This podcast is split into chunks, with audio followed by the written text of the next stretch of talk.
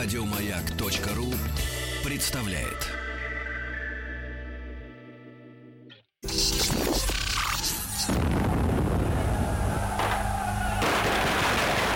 Граждане министры Временного правительства, именем Военно-революционного комитета объявляю ваше Временное правительство арестованным. Это мы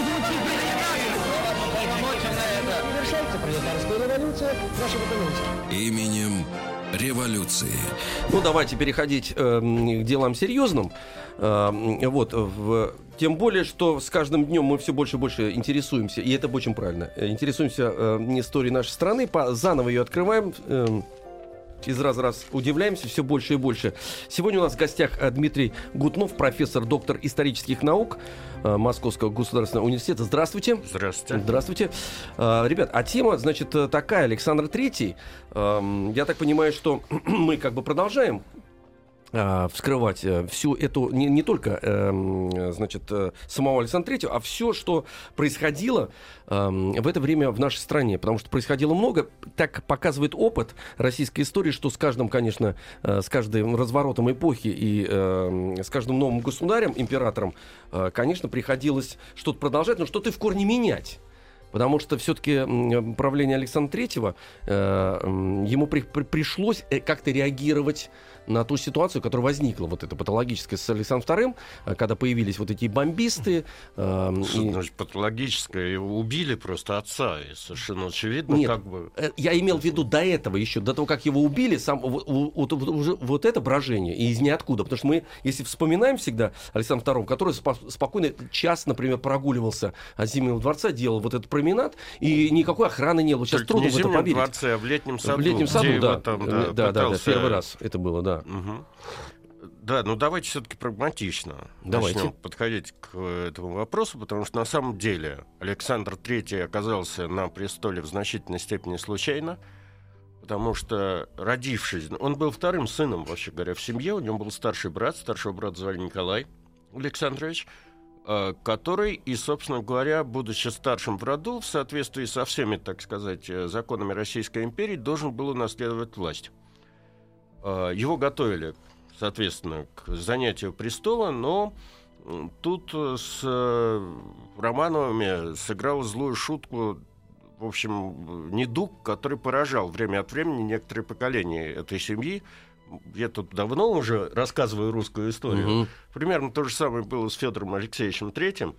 Ам, э, В общем, как бы у э, Николая, видимо, был туберкулез костей. А, Потому что в 1865 году, поехав за границу для встречи со своей невестой, будущей императрицей и женой Александра III, Дагмарой, или Мария Федоровна, после крещения Да. в России, а, он неожиданно, причем это была весна, Италия и прочее, и прочее, он занемог, слег, и буквально зачах там за несколько, несколько недель. Э, Александр II успел приехать проститься с сыном, и он у него на руках умер в Италии, в Неаполе. И надо было срочно, значит, решать вопрос о наследы... ну, наследнике престола. Любая монархия как бы не может жить без наследника. Соответственно, Александр III, будущий Александр III, которого вообще-то не готовили к престолу, э, и который должен был пойти по военной карьере, вынужден был в срочном порядке проходить э, курс государственных наук. Ну, если законоучителем его и человеком, который наставлял его по вопросам государства, э, был уже известный при дворе человек, это Константин Петрович Победоносцев, в общем, человек, который учил э, зак- э, законопослушанию и навязывал, так сказать, представление о законности аж трем поколениям русских монархов, Александру II, Александру III и Николаю II, то э, историю экспресс-методом ему рассказывал известный наш историк, профессор Московского университета Сергей Михайлович Соловьев. Э, Значит, эм, а экономику, насколько я помню, э, тайный советник и начальник деп- департамента таможенных сборов Министерства финансов Николай Александрович Качалов. Все это происходило в ускоренном темпе, э, и для завершения всех, так сказать, окончательных процедур требовалось э, помимо, ну, наследник должен был, согласно этикету, быть женат. Его срочно надо было женить. И тут встал вопрос, который выходил за компетенции, так сказать, э, Александра Третьего. Вообще говоря, женитьба императоров, женитьба царей – это не дело, это дело слишком серьезное для самих императоров. Угу, угу. есть... Этим должны специальные люди угу. с хорошими да, нервами. Не касается. А, особенно вот, вот когда мы сейчас с вами, так сказать, смотрим, как себя ведут разного рода представители разных домов Европы, там, кто женится на фитнес-тренере, кто, значит, еще чего-нибудь. Ну, ну, это совершенно отличается от того, что происходило в середине 19 века. А потому что они сейчас не несут никакой ответственности, понимаете? Абсолютно. Значит, во-первых, ну, это одна сторона вопроса. Хотя и сейчас личные связи в политике имеют большое значение, и появление, так сказать, новых людей играет большую роль. Достаточно вспомнить, как наше правительство пристально следило за тем, кто, так сказать, в Америке станет президентом. Угу. Но а, тогда это все еще в значительной степени, поскольку домов королевских Европы было довольно много, и очень многие политические комбинации рассматривались через призму вот этих вот личных связей, династических связей, там, э, родственных отношений. Э, все это приводило к тому, что э, все королевские дома Европы представляли себе в конечном счете одну большую семью. Да-да-да, это такой, знаете, как замкнутый круг, э, такой, это как не клуб, просто замкнутый круг. Такой. Вот вы только что говорили, там у каждого есть домашние животные. Э, в какой-то степени это напоминало размножение домашних животных, угу. потому что, значит, они все спаривались друг с другом, становились дальними родственниками. Ну и вырождались. Концов, угу. Они вырождались, да. Это проблема, реально. И она, например, коснулась русской монархии уже в следующем поколении. Когда Николай II презрел как бы советы генеалогов там и угу. тех, кто ему рекомендовал тех или иных невест, женился по любви и получил больного наследника гемофилии. Страшно, и, кстати и об этом, говоря. кстати говоря, Александр III, будучи отцом, прекрасно знал. То есть, на самом деле, видимо, я, если успею, расскажу эту историю, он был категорически против этого брака своего сына. Mm. Но поскольку он умирал в этот момент, он а, а престол, опять же, надо было. было кому-то передать, то, в общем, как бы... Цикнот. Цикнот, да. Вот.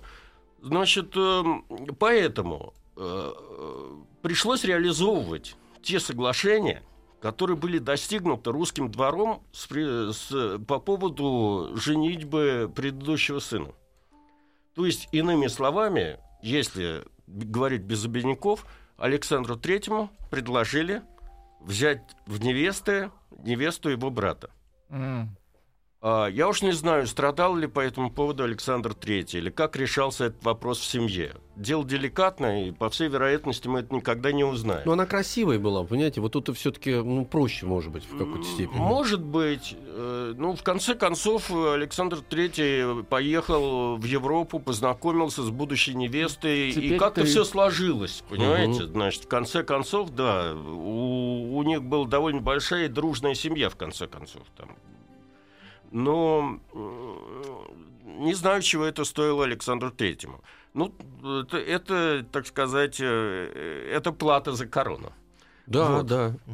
А, и затем произошло то, что вы действительно, то, что вы э, говорили в самом начале, это э, ситуация 1 марта 1881 года, которая на самом деле была прогнозируема.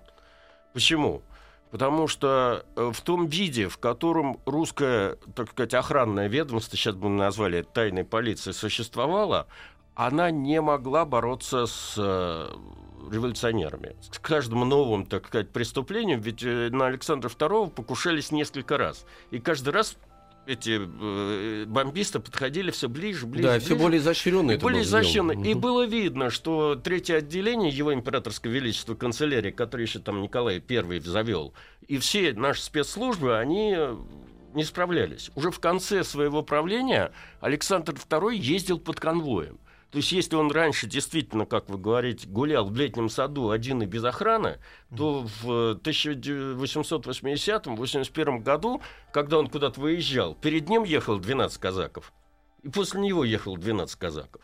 И, кстати говоря, когда эти бомбисты там, расты его кидали бомбу, то они там порешили огромное количество невинных людей. Просто вот этой вот охраны, которая была ни при чем. То есть Ну, поскольку у нас сегодня разговор об Александре Третьем, я уклонюсь от рассказа, рассказ про, собственно, покушение на Александра II. Уже в 1880 году вместо Третьего его императорского величества канцелярии возникает другое ведомство, которое вошло в русскую историю под названием э, Департамент полиции. Э, еще один шаг, и появится та самая знаменитая охранка, с которой уже боролось следующее поколение революционеров. А департамент полиции это была более адаптированная к новым условиям организация, которая как бы имела каких-то своих тайных агентов, имела более, так сказать, э, серьезную аналитическую базу для борьбы с революционерами, свою библиотеку, революционных этих самых изданий. А это внутри большой организации, вот это в, Нет, вот это структура, отдельная или вообще в структура. принципе При, отдельная? при Министерстве внутренних дел она была. Мгм. Это департамент Министерства внутренних дел. То есть поняли, вот чтобы надо, надо было э, сказать это, то есть поняли, что здесь э, существует вакуум, потому что такого никогда да, просто не было, да, прецедента не было, не да. убивали царей. Абсолютно Вот, и верно. э, и с, э, И его с чистого надо листа э, создавали вот эту И службу. его надо чем-то заполнить, и, Мгм. и, видимо, заполнить, так сказать, э, ну, более, более, так сказать, организация, которая вот э, как бы больше чувствует вот э, ситуацию в революционной среде. Ну да, и методология же другая. Методология совершенно другая, абсолютно верно. Вот. А, Но пока эта вся организация становилась, вот видите, они все равно проворонили всю эту историю с бомбистами. И поэтому 1 марта произошло то, что произошло. Страшное убийство. Я говорю, почему страшное? Потому что мало того, что порешили огромное количество конвоя, а, так э, царя же не убили сразу. Ну да, он, Он, еще жил, там жил, сколько-то, да. 4 часа без ног. И на Ужас самом деле, вообще. говоря уж современным языком, сейчас бы его могли спасти. Умер от болевого шока. Мгм. Понимаете, сейчас бы там это как-то... Но... э, Алек- Алекс- и Это со второго ведь, вторая бомба, то есть он вышел, это, это он вторая к нему бомба. подошел и бросил эту Совершенно бомбу прям верно. под ноги. Совершенно верно. Он бросил под ноги, э, он первую бомбу бросил, от этой бомбы, так сказать, экипаж Развалился весь. развалился был убит кучер, была убита охрана. Александр II вышел для того, чтобы так, оказать помощь. И Мгм. тут от Гриневецкий бросил бомбу себе под ноги и убил себя и царя. Вот как это все было. Да. Теперь, а, вообще говоря, вот эта вот ситуация вызвала, ну, не то что плохо скрываемую панику в высших слоях общества. И некоторое время никто не знал, как себя вести. Вот дневники статс-секретаря Валуева это очень хорошо показывают. Но к этому времени уже Александр III был готов принять престол, поэтому, собственно говоря, власть перешла сразу без каких-либо трудностей. Но ситуация в стране все равно была сложной. Почему? Потому что все эти охранительные органы не смогли понять, что действовали, э, что э, как бы действовала группка вот этих вот террористов. Они в какой-то момент поверили, что действует разветвленная там страшная структура, вот примерно как мы сейчас ИГИЛ представляем, Мгм. так- в такой вот. И это позволило бомбистам, до того, как их переловили, а переловили их довольно быстро, всех, еще ультиматумы ставить Александру Третьему, чтобы он там провел какие-то решения, освободил заключенных и прочее, и прочее. Причем паника была такая, что ряд государственных деятелей, включая Победоносцева, решили воспринять методы революционеров Мгм. и создать собственную террористическую организацию, только не левого толка, как бы мы сейчас сказали, а правого толка. То есть э, контрреволюционеры против революционеров.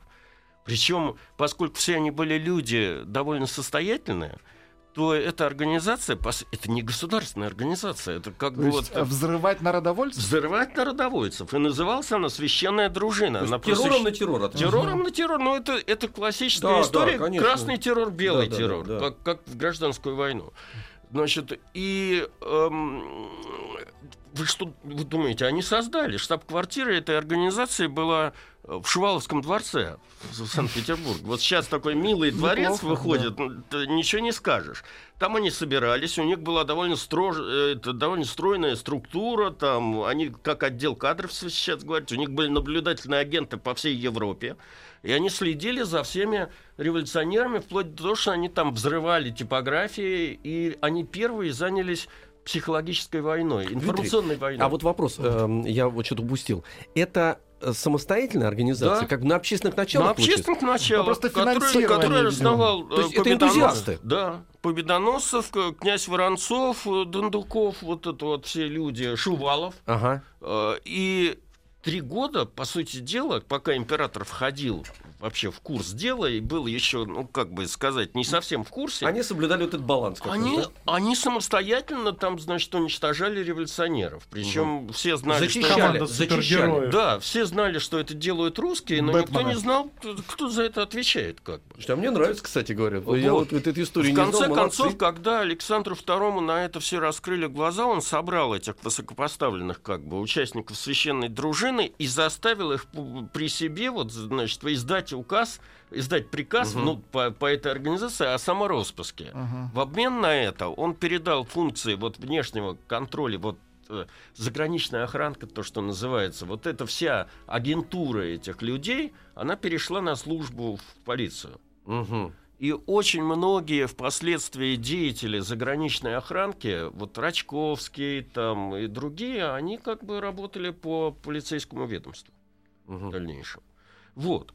Значит, поэтому вот эта вот вся ситуация, она стимулировала Александра II к тому, чтобы, э, естественно, раз его отца убили, то лейтмотив царствования заключался в том, чтобы, э, ну, по крайней мере, сменить вектор политики, который был у Александра II. Он не мог проводить демократизацию или там либерализацию теми же темпами и, так сказать, манерами, как проводил его отец. Ну, потому что ему надо было восстановить, во-первых, статус-кво, Во-первых, чтобы, чтобы статус- понятно, чтобы не- эта вибрация хотя бы из Соверш- общества ушла. А зачистить. Да, да, да, да. А потом уже, так сказать, делать. Ребят, мы должны прерваться, к сожалению.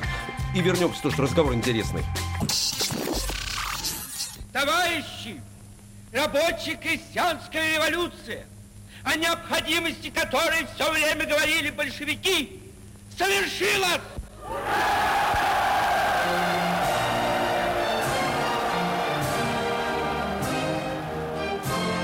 Именем революции. Александр Третий, Дмитрий Гутнов, э, профессор, доктор исторических наук Московского государственного университета у нас в гостях. Еще раз здравствуйте. Вот мы Здравствуйте. и говорим и об э, Александре, и самое главное об эпохе, и вот этой ситуации, с которой столкнулась э, высшая власть российская. Мы остановились на том, что была создана специальная организация, как бы ответ на этот террор. Вот, причем в этой организации были люди серьезные. Которые за свой счет все за свой счет, да, да, да, да, да. Но с, с опытом, с опытом того, что они работали в структурах, и вот когда пришел, эм, когда уж, уже все через, как вы сказали, года через 2-3 при- на- начал приходить в некий баланс, значит, решили организацию эту. Ликвидировать. Да. Ну, это все-таки непорядок, потому что Александр III прекрасно понимал, что сейчас они воюют с, с, э, контрреволюционерами. А потом могут а и- потом, да, могут и против Его. тебя. Да-да-да-да-да-да. Ну, Естественно. Кстати говоря, раз уж мы говорим об этих всех вещах, надо иметь в виду, что Александр III издал один из первых указов, которые... Ведь э, наследование престола у нас шло автоматически от отца к сыну, еще по уложению царствующей фамилии Павла I. Так вот, понимая, что может возникнуть какая-нибудь еще одна нештатная ситуация и покусяться уже на его жизнь, то он издал специальный указ, по которому эм, до совершеннолетия своих детей делегировал в случае чего власть своему младшему брату. То есть младший брат Владимир Александрович должен был подспудно готовиться занять престол в случае возникновения чрезвычайной ситуации, Мгм. если вдруг там будет покушение на Александра Третьего. Э, Кстати говоря, Александр III, правда, не пережил такого покушения, как э, Александр II, но был под угрозой. В 1887 году группа народовольцев, э, в составе которой был Александр Ульянов, э, попыталась, так сказать, примерно совершить то же самое, что сделали их предшественники. Правда, э, вообще Александр III в бытовом отношении был не то чтобы странным человеком, но человеком своеобразным. С одной стороны, э, если уж об этом говорить, он обладал довольно тяжелым взглядом по воспоминаниям современников. Мало кто решался смотреть ему в глаза. У него был взгляд Василиска, как говорил значит, э, кто-то из сановников, как у Николая I. Но с другой стороны, он, например, стеснялся ездить на коне.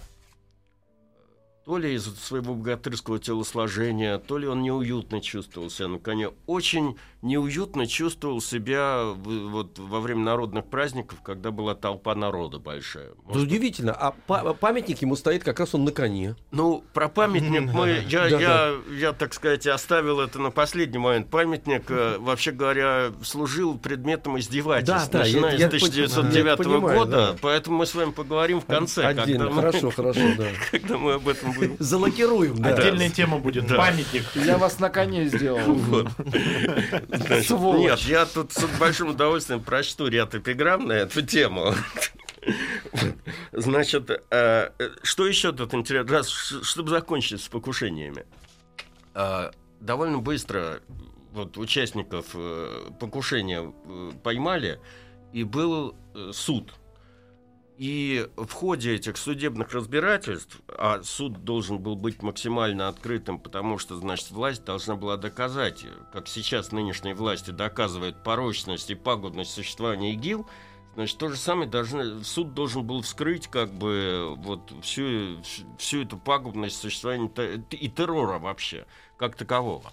Так вот, наблюдая за этим, ряд общественных деятелей, из которых наиболее известен Лев Николаевич Толстой и Владимир Соловьев, философ, обратились к Александру Третьему с просьбой помиловать э, этих э, народовольцев. Uh, ну, Александр III помиловать их, естественно, не мог просто. Во-первых, потому что он был окружен уже такими людьми, которые серьезными, э, типа победоносства. Uh-huh. Ну и во-вторых, значит, он заявил, что если бы покушение было на меня, то я бы еще подумал. А поскольку я должен, как гарант власти, обеспечить правосудие относительно покушения на э, другого человека, даже пусть это будет мой отец, то закон должен быть исполнен.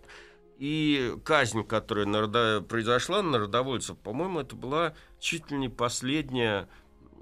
Э, то есть после этого казнь проводилась уже не публично. Это угу. была казнь. Последняя на публичная казнь. Да, Но он вынужден это было сделать, потому что иначе они же ведь другого языка, собственно говоря, э, ну, и не понимали, ну, и, не, и не ждали. Ну, Я вот удивлен, ну, вы сказали, да. там, Лев Николаевич и Соловьев, почему эм, именно в России находятся такие люди, причем уважаемые, которые обязательно будут эм, что-то перпендикулярное говорить, и вопреки здравому ну, смыслу, и вопреки эмоции, потому что такой ситуации, чтобы убили государя, да. такого же ведь да. не было. И тут же они говорят, нет, надо пожалеть, Кстати, давайте дальше взрывать будем. Да. Кстати говоря, а. ну, ну для за, за русской общественности всегда подобное славилось. Это еще начиная с Веры Засулич. Да. Когда, так сказать, весь, да, весь да. состав суда как, да. коронного ее оправдал. Дело не в этом. Дело в том, что э, как бы э, Александр III, вступая на престол, естественно, вот в этой всей обстановке принимает одно из первых своих э, постановлений. Это знаменитый 29 апреля 1881 года манифест о неизыблемости самодержавия. Вот на эту тему можно немножко подискутировать, потому что главной ошибкой нашей власти всегда было то, что я понимаю, что говорить с обществом неудобно, как тогда, так и сейчас. В обществе много мнений – эти мнения разные, зачастую путанные, но дискуссию с обществом вести необходимо. Вот начиная с этого момента, с момента принятия манифеста о незыблемости самодержавия, власть приняла одну точку зрения, что как бы она начальник, угу. и она будет всем управлять, а любые, так сказать, разговоры в пользу бедных и в пользу, так сказать, того, что нужно как бы как-то общаться с подданными и выслушивать их мнения были закрыты. Значит, по сути дела, э, после этого были уволены все либеральные деятели предыдущего режима, значит, последний премьер-министр Лорис Меликов, э, чуть, не, чуть дольше э, пробыл у власти, значит, великий князь Константин Николаевич – военный министр, тот, который провел реформу военную в России, в значительной степени мы до сих пор пользуемся ее да. плодами. Дмитрий Милютин и другие. Им на смену пришли другие люди, тот же самый Победоносцев, э, граф Игнатьев, дальний родственник, чуть не про дедушка того Игнатьева, который написал, написал 50 лет в строю, вот, угу. уже советского генерала. Вот. А, значит, э, И э, тут же последовали разного рода распоряжения о мерах по сохранению государственного порядка и обеспечению государственной безопасности. Наиболее известным из этих документов было распоряжение о мерах о сохранении государственного порядка и общественного спокойствия. Был принят в августе 1881 года. Что это за документ? Это, по сути, документ, который разрешал полиции действовать в случае чего не согласно законам Российской империи, а согласно ситуации, не подчиняясь судам, Э, и не подчиняясь органам надзора и прочее, прочее. Вот отсюда у нас в стране получило такое большое развитие, такие, например, внесудебные э, эти способы расправы со всеми недовольными. Началось с революционеров – Потом mm-hmm. закончилось уже либералами и всеми, кто говорил не ну, так. понимаете, это же вынужденная мера, с другой стороны, потому что они сами, революционеры и бомбисты, действовали не по правилам. Такого быть не могло. Да, а, а, а, а сохранить Правильно. именно сакральное содержание власти надо было полностью пресечь, поэтому диалог тоже э, достаточно э, такой был э, кан- канализированный, да, то есть со всеми нельзя военного. говорить. Конечно, да, ну а как вот как... Естественно, но тем не менее, значит, э, все-таки государство не в вакууме действует, да, ты имеешь дело с подданными, которые должны выполнять свои, э, твои приказы. А они не выполняют, они понимаете, не выпол... какая вещь? Или саботируются. Да, или суд отпустил. Вот понимаете, какая То вещь? какой-то потому что в итоге, когда возникает пропасть между властью и народом, кончается это тем же самым взрывом. Нет, это наверняка напряжение возрастает, это, конечно. Это... Вот. А, Отсюда у нас появились вот эти замечательные административные высылки, заключения под негласный надзор полиции, которые не регулировались судами на самом деле угу. первое время вообще. Угу. То есть э, эта полицейская структура начала приобретать, и охранительная структура начала приобретать вот самостоятельный вес. Ну да, да, да, они автономно уже действуют. У них появились тайные, тайные бюджеты, тайные деньги, значит, они стали нанимать этих провокаторов. У провокаторов начались свои истории, потому что были там люди, которые работали и действительно понимали свою миссию, а были кто деньги зарабатывал. То есть они там устраивали, ну как в 1937 году, они устраивали заговоры. Угу. Почему там было довольно долгое время в нашей, так сказать, правоохранительной структуре, в наших этих самых в нашем законодательстве была довольно долго э, была дискуссия, где есть граница провокации и допустимости провокации. Вот когда это есть самодеятельность агента, а где и, и где начинается государственный интерес, понимаете? Угу. До, до конца так и не решили. И из-за этого у нас появилась куча таких вот людей, бизнесменов от провокации, типа Азефа, Житомирского, Малиновского, ближайшего, так сказать, соратника Ленина, курировавшего социал-демократию в Государственной Думе, и прочее, и прочее. Значит, э, вот, э, вот это, это отдаленные следствия вот этих вот решений, которые были приняты в 1881 году, сразу по итогам вот, вот убийства Александра II. Теперь эм, во второй половине 80-х годов, поскольку, несмотря на то, что э, терроризм на некоторое время, конечно, в русском общественном движении себя дискредитировал. И несмотря на то, что народовольцы, значит, полагали, что этим своим актом они вызовут народную революцию, в общем, ужас, связанный с тем зверским способом, как они устранили Александра II, оттолкнул от них общественное мнение. И некоторое время, до начала 90-х годов, терроризм, конечно, э, как система не пользовался большой популярностью у людей. Э, но, тем не менее, поскольку тайные общества плодились, поскольку э, не решался вопрос, связанный с какой-то формой народного представительства, значит, там, парламента, хотя бы для отвода глаз, то э, были введены особые так сказать, суды, при, то есть э, ограничено действие суда присяжных в ряде областей. А, э, в городах были введены отдельные городские суды, в, э, судьи, назначаемые правительством, значит, эм, как бы не, ну, их нельзя было сменить. Сейчас, Дмитрий прервемся и вернемся угу. к нашей э, беседе.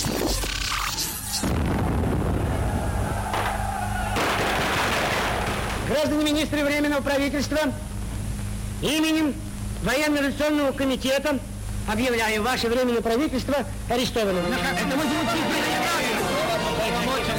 Совершается пролетарская революция экономики. Именем революции.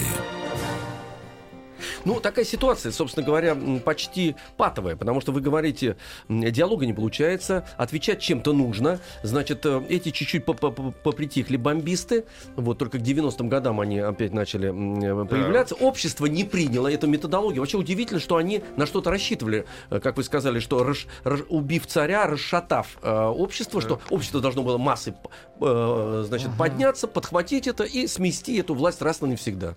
Совершенно верно. Но Александр, советники Александра Третьего, они не удовольствовались тем, что, в общем, наступило какое-то успокоение, хотя бы внешнее. Они пытались еще создать новое поколение, так сказать, людей в более-менее верноподданническом духе. И поэтому первый удар, который был нанесен э, по предыдущей системе реформирования или контрреформа, это называется еще Александра II, он был связан с образованием. Вот э, первым делом, что было сделано, поскольку Победоносцев стал э, оберпрокурором Святейшего Синода, то ему были переданы частично функции надзора над начальной школой. То есть начальная школа, по идее, теперь должна была не учить, а воспитывать в большей степени э, в верноподданническом угу. духе. А, вторая акция – это новый университетский устав 1884 года. Мне о нем довольно сложно рассказывать, потому что э, он был по сравнению с предыдущим уставом 1863 года э, ну, он довольно сильно ограничивал внутреннюю автономию университетов. Теперь, чтобы избрать ректора, надо было согласовывать кандидатуру с министерством. Теперь большую роль в деятельности э, университетов стали играть попечители, особые чиновники по надзору э, от учебного округа и многое другое. Но если взять этот устав с теми уставами, вот во время которых я учился или вы учились, то это просто верх демократии, понимаете? Вот просто верх.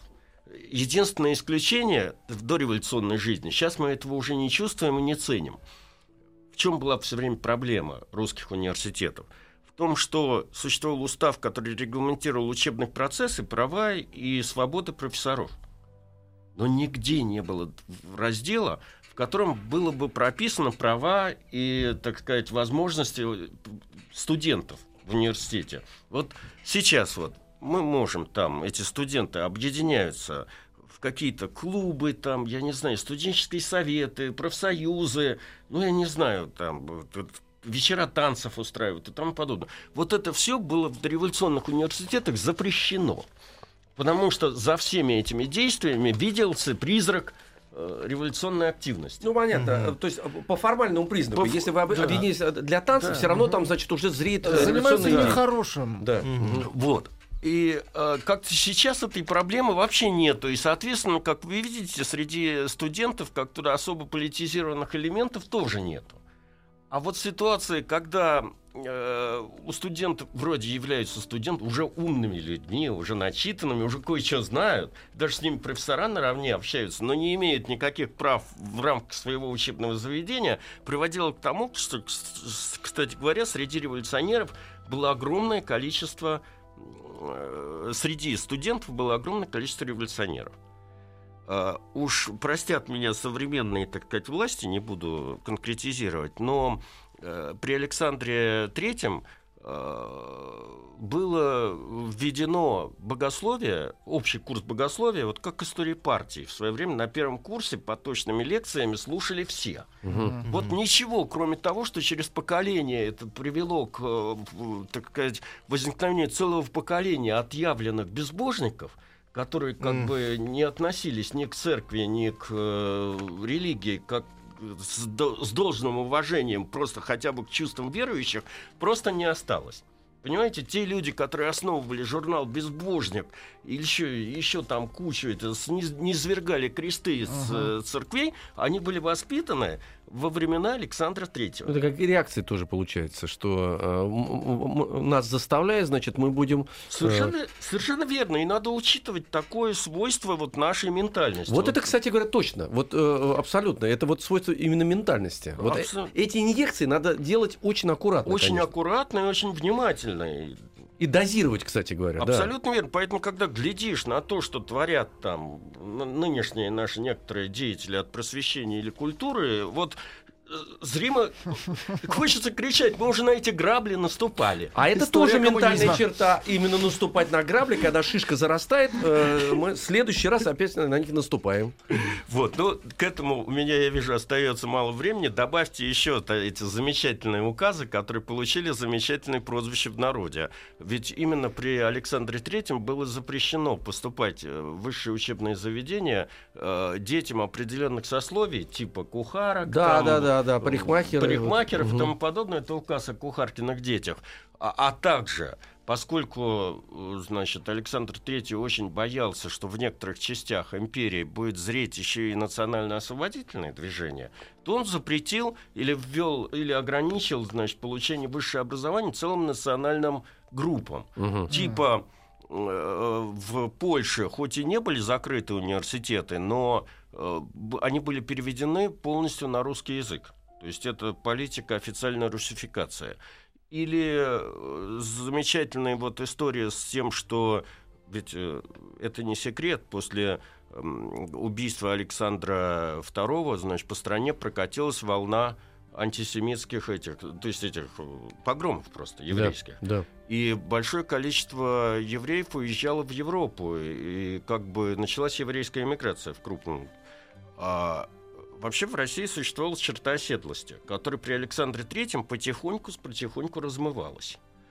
И э, вот в этом вопросе Александр III выступил, так сказать, с консервативных позиций. Он восстановил эту черту оседлости и ввел процентные нормы представительства евреев во всех типах учебных заведений, начиная от низших и кончая Дмитрий высших. Алексеевич, я тоже ввожу сейчас норму. Вот, Нам придется, нам придется На другую. прерваться На другую, другую, да. да, не такую приятную, кстати Ладно, говоря. я- Нам придется с вами распрощаться, но увидеться вы, как Карлсон, должны прилететь обязательно к нам и продолжить э, ваш следующую, соответственно, среду. Да, интереснейший ваш рассказ. Гутнов Дмитрий у нас был свидания. э, в гостях профессор, доктор исторических наук эм, Московского государственного университета. До свидания, спасибо вам большое, Спасибо. до встречи. Еще больше подкастов на радиомаяк.ру.